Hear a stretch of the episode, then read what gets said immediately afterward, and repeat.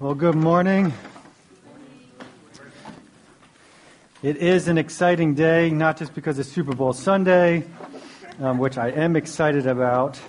Um, it's only come across a couple times in my lifetime that I've actually got to watch the Eagles in the Super Bowl. One time I was very little, and I wore everything that I had. I put on like Eagles underwear, Eagles uh, socks. I had Eagles jeans. I had an Eagles shirt. I put on an Eagles like entire like winter coat, the, the, the cap, gloves, everything, and they lost. Um, the next time I actually went to the Super Bowl, and I was there, and Donovan McNabb like threw up right in front of me, and I was like, ah, oh, we've lost. Um, but today is going to be a different day, I, I think. Um, at least next week I'll be saying something else. But anyway, it is an exciting morning because uh, we get to witness uh, three people actually visually demonstrate um, the new life that they have in Jesus and proclaim that He is actually the King that's worth giving their life to as they get baptized today. And, and they're going to do that through telling of their story in a few minutes and what God has done for them and as well as be baptized as really an outward sign of what God is doing in their hearts. And so as we think about baptism, baptism is really, really a, a visual representation of people that are in need of rescuing. In need of having their sins washed away. Um, as they go under the water and as they come back up, um, it symbolizes what really happened in their life, that they were once dead but are now alive in Christ. And so, so we're going to get to do that. My wife's going to make me cry. Um, um, Eagles haven't even come on yet. Um, I will cry today, probably sometime. If we win, I'll cry. If if we lose, I'll cry. Um, there's going to be some tears somewhere.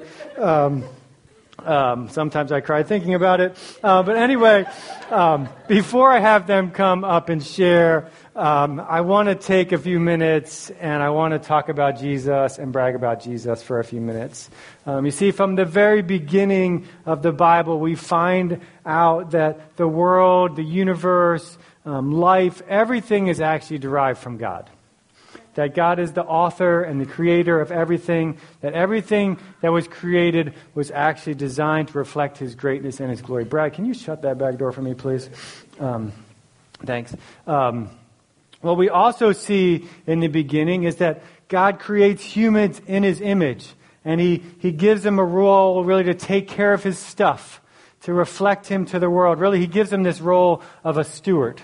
A steward is a person who, who acts on the behalf of someone else, really as an agent of that person. So, in order to make sure that humans really knew how to live and how to take care of the world as God would take care of it, he spends time daily with them. And he spends time with these first humans and he walks with them and he, he pours out his life to them and he teaches them and he shows them his love for them and he gives them everything they need um, to live in his ways and everything they need to live on this world and to do and to steward and to steward the stuff that he's given them.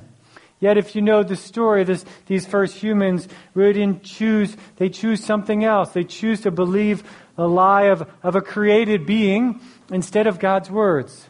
They choose to really trust in themselves. They choose to trust in their own ability to manage good and evil. Really, in many ways, they choose to steward for themselves rather than act, of, act as, as agents of God.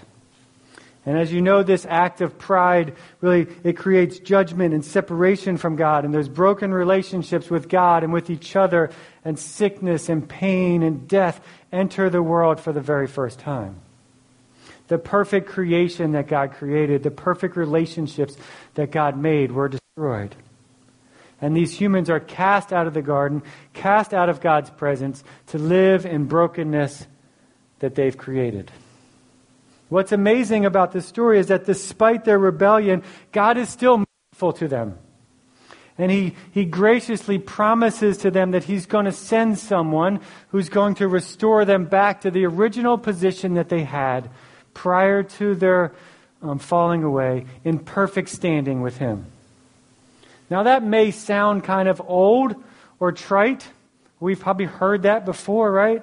But this is really such a very twist in the story. It's like you and me really waking up um, and going to work for a company, and we go out to, to visit some clients, and, and we convince them that they should, should buy whatever we're selling, and, and we take their money, and rather than going back to the company and turning the money in, we spend it on ourselves. And we go and we, sp- we do this over and over again, and, and, and the clients never get what they're promised. And the CEO finally finds out, um, and, and he comes to you and, and he fires you, as he should, right?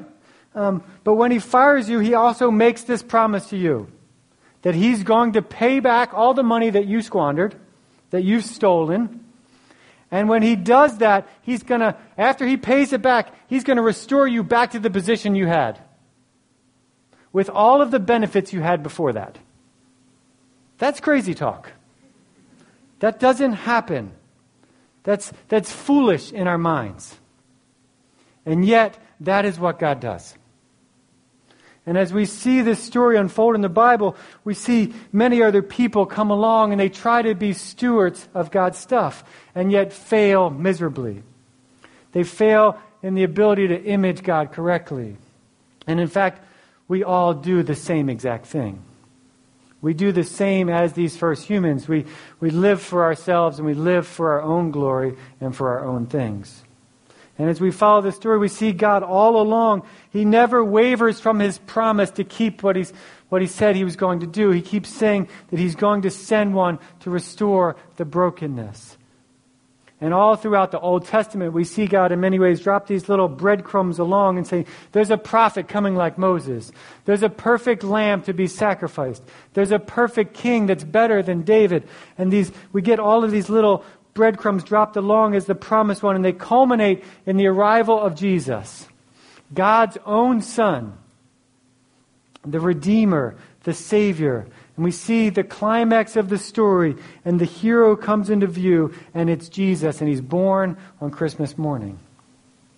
We've just celebrated that, but I want us to kind of jump in into the book. If you want to look at the book of Mark, if you have your Bibles, you can open that. Um, and we see here in the book of Mark is, is really the, the beginning of Jesus making himself publicly known.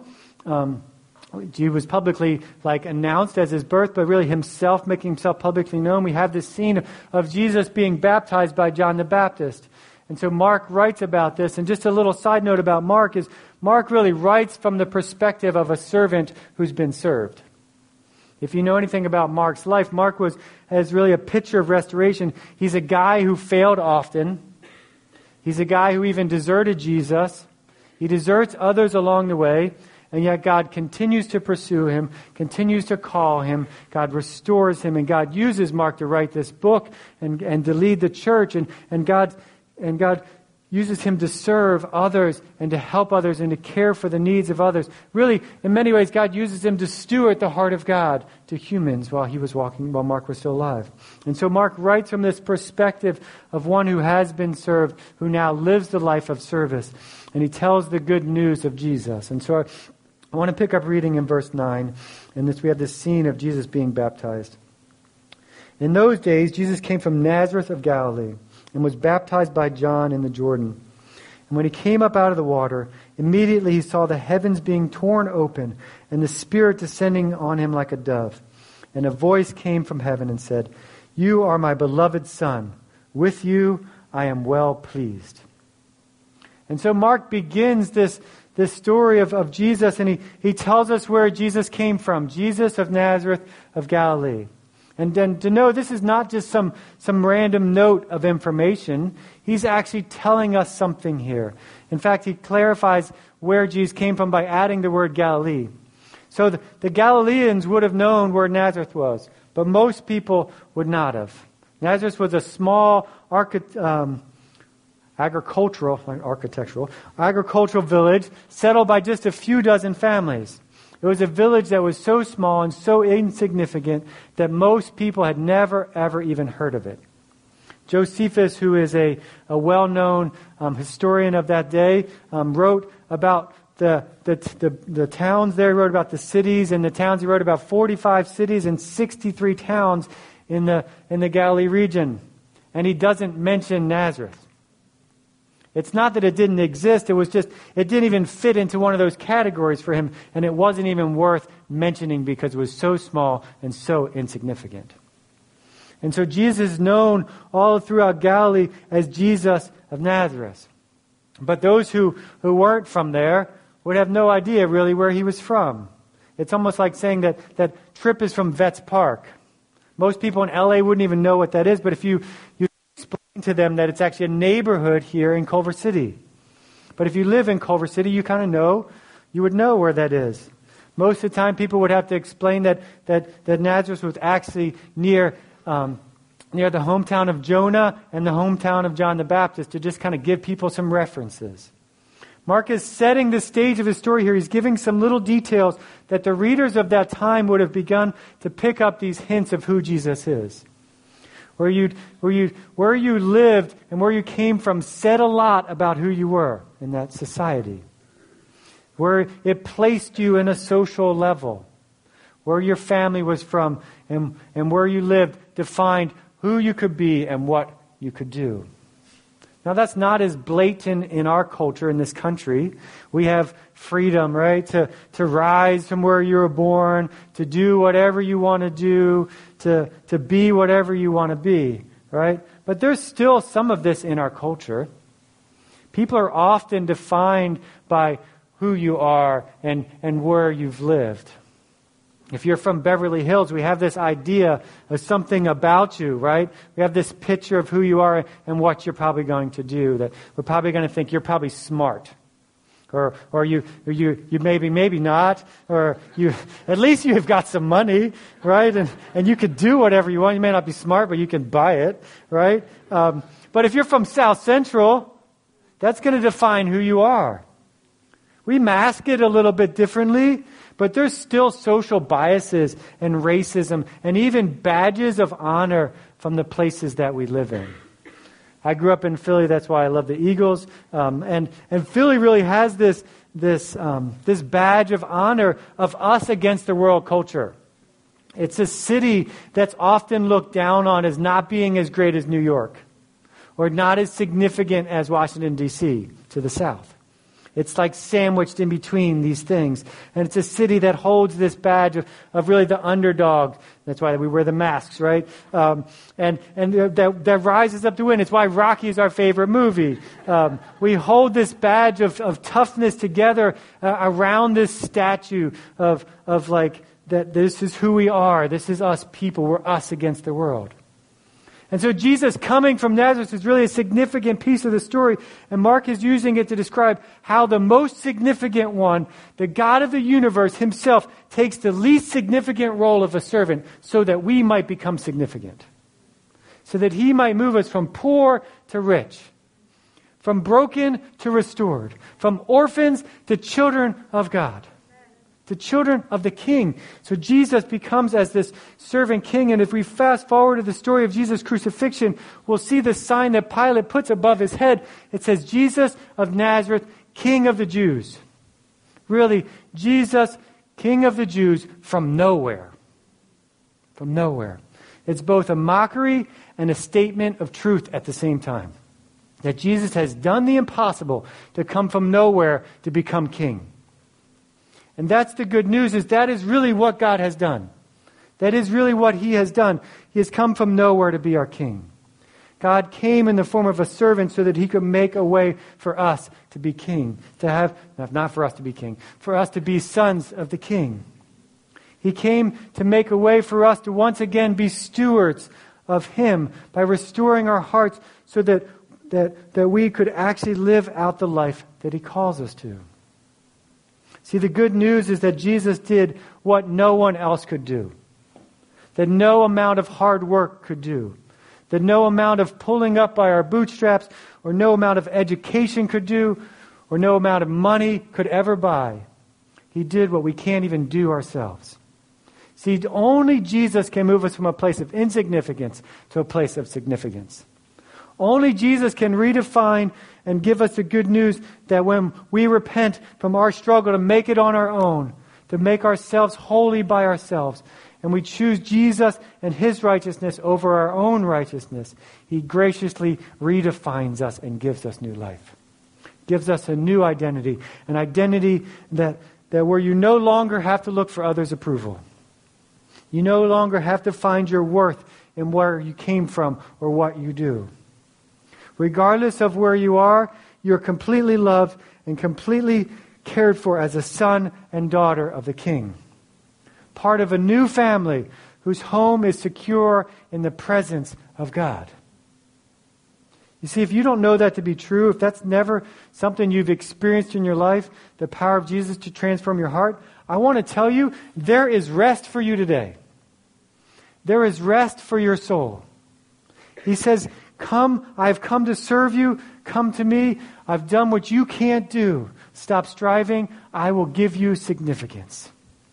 And so Mark introduces Jesus this way as Jesus of Nazareth, and he's baptized by John, and he enters. And I said earlier that baptism is really an outward sign of the gospel that we're in need of being rescued, um, and that we're in need of Jesus' death and resurrection. But Jesus didn't get baptized that way. He's not here being baptized as a, as a means of representation of, of repentance. I mean, um, Jesus didn't need to repent. He didn't have any sins to confess. He was perfect. What Jesus is doing here is he's actually identifying with humanity.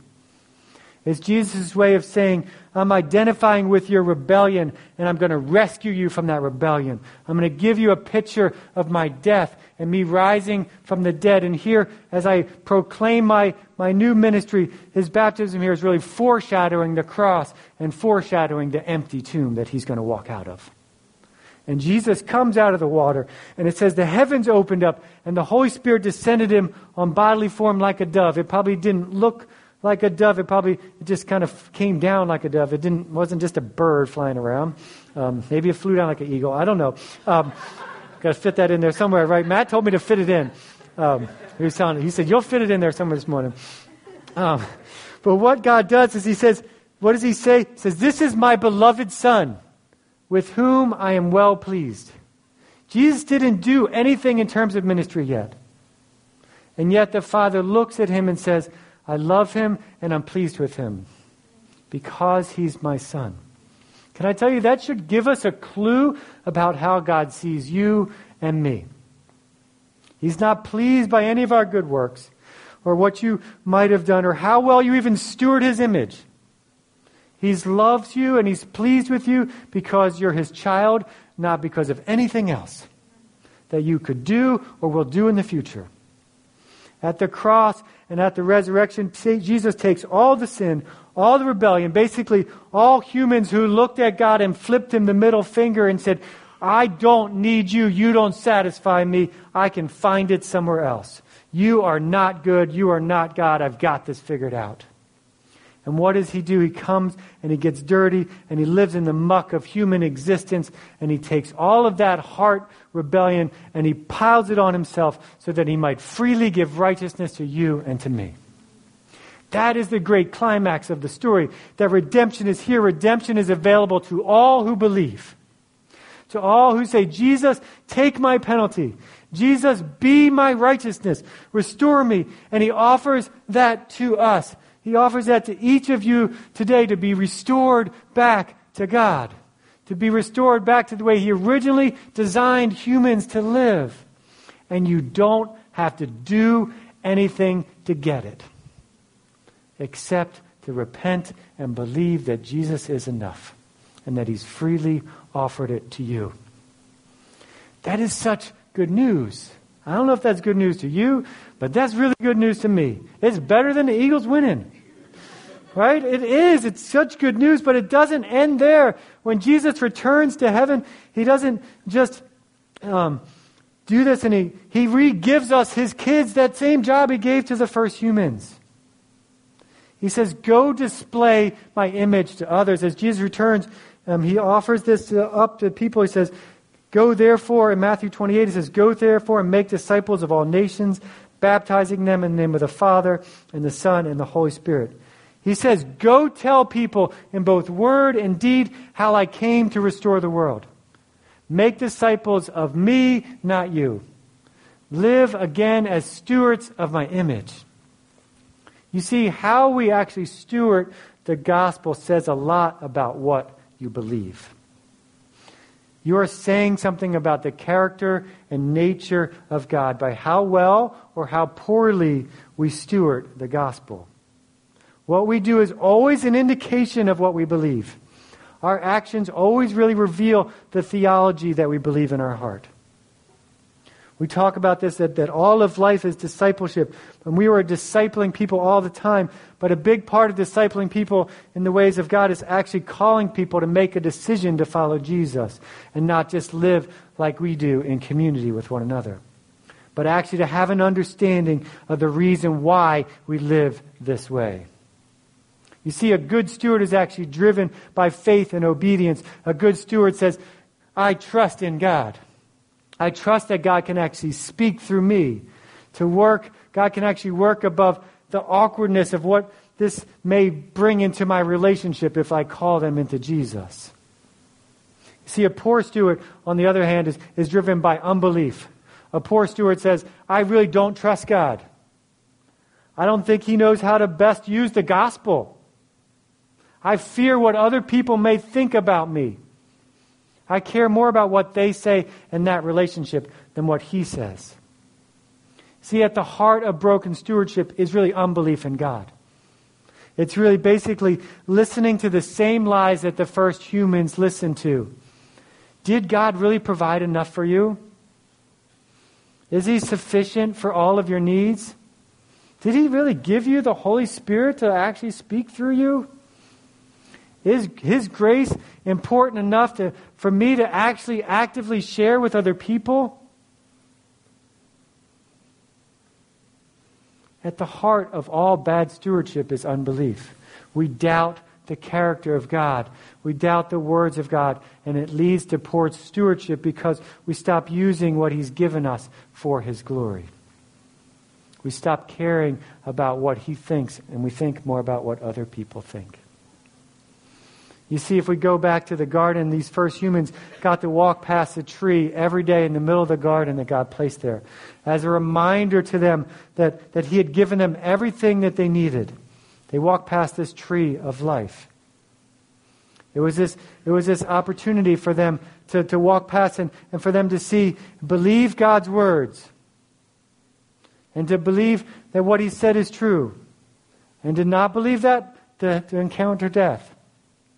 It wasn't that this fruit was some kind of magical fruit. Really, it was at the heart of God, wanted them to trust Him and to, demonstrate by how they believed, by how they obeyed.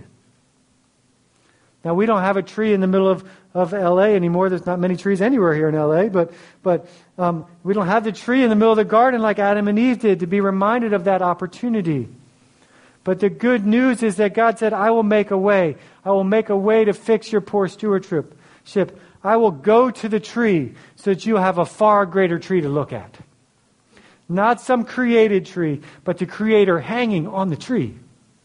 I will endure pain and suffering. I will endure the wrath of the Father for your disobedience so that I can make a way to give you everything you need in life. And I will do it for you, and I will freely give it to you. You see, if we're going to steward the image of God, it's going to require us looking at the cross and each day being reminded of the hope of the resurrection. You see, because Jesus is alive, the good news is the, of the gospel is that we can have life both now and in the future.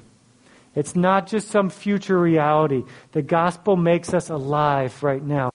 I can show you in 1 Peter, it says this Blessed be the God and Father of our Lord Jesus Christ. According to his great mercy, he has caused us to be born again to a living hope through the resurrection of Jesus Christ from the dead. The gospel that we get to steward has ramifications every day. It is a living hope that we get to walk in and that we get to live in joy in, regardless of what is going on around us. Because God is with us both now and he gives us life in the future. Romans 8:11 says this, if the spirit of him who raised Jesus from the dead dwells in you, he who raised Christ from the dead will also give you life to your mortal bodies through his spirit who dwells in you. The good news is that when we die, when this life is over, we still get God. we not only get him now, but we also get him in the future. We get to be in his presence with full joy, his full presence. How amazing is that?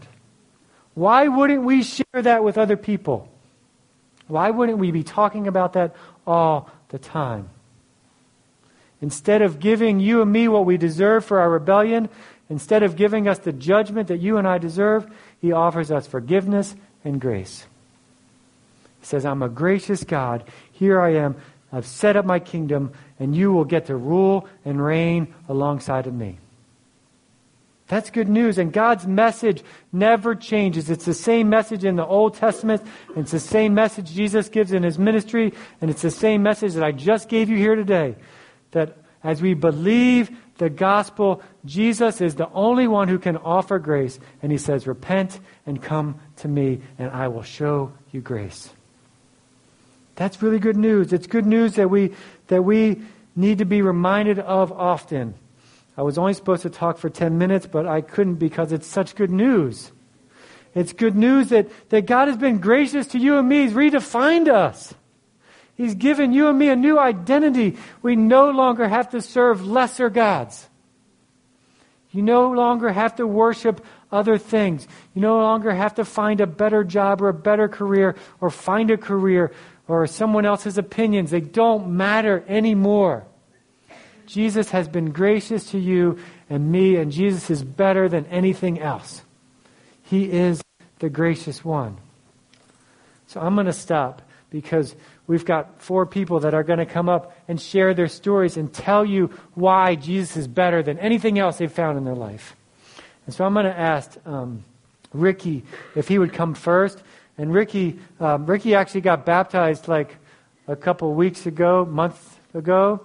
Um, but we want him to share his story with you. And so you won't actually see him get wet, but we promise that he did. Um, and so I'll have Ricky come first um, if you're going to share your story. And then after Ricky, we'll ask um, Allie to come, and then Miles, and then Juan. Got that? Yeah.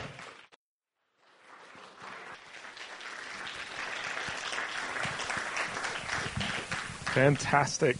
Um, so we're gonna a few like short things. We're about to come and take communion.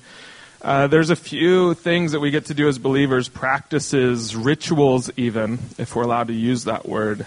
Uh, one is uh, communion that we do all the time for the rest of our lives. We each time we go to the bread and the wine, we remember Christ's body and blood shed for us uh, given for us, and we remember the story. Um, so from now on, uh, Juan and Ricky and Miles and Allie, they will remember that story of, of how Christ has redeemed and restored and raised them up. And then the other thing that we do, and it's like a once in a lifetime thing, is be baptized. Uh, it's a public. It's like a wedding ceremony. Like uh, we're all here to observe and watch uh, what God has done in someone's life, that He has uh, buried them, as everyone who shared shared, that our old life is gone and we've been raised to this new life filled with the Holy Spirit, uh, alive and walking with Him. And so, um, also, just the people that shared don't have to be the only ones that get baptized today. Uh, maybe you have been walking in community for a long time, like Juan has, and you've never been baptized. You've never had this public marriage ceremony. Or maybe you're even through the stories that have been shared, you've been convicted to the core that, that Jesus actually is the grace and the gift of God for life. Uh, and today is the day that you get to, to stop being your own hero. Today is the day you get to stop trying to walk and pretend that you're the only, your own hero or somebody else's, but that it's Jesus alone. And so, uh, if you're a missional community leader, could you stand up right now? Just as a little help. So if you are someone who, even as I say, wow, what if I got baptized today? That's crazy. I wasn't planning on doing that. You could come and talk to any of these people, perhaps your own missional community leader. Uh, you can also talk to me to explore, hey, I think I might want to be baptized. We'll leave the water out there until we have to go, and you could get baptized at any point, uh, or right after these other people get baptized. That's just come and talk to one of these people. You guys can sit down. Thank you.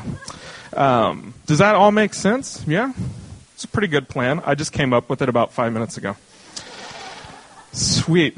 Uh, also, uh, I'm going to pray for us. We're going to go and take communion. Uh, the band will lead us in one more song, uh, declaring the gospel in us. If you're a parent, go and pick up your children at that point so we can relieve the kids. And then after that song, we'll go outside and uh, we'll do the baptism part of today. So let me pray for us as we go uh, to the table.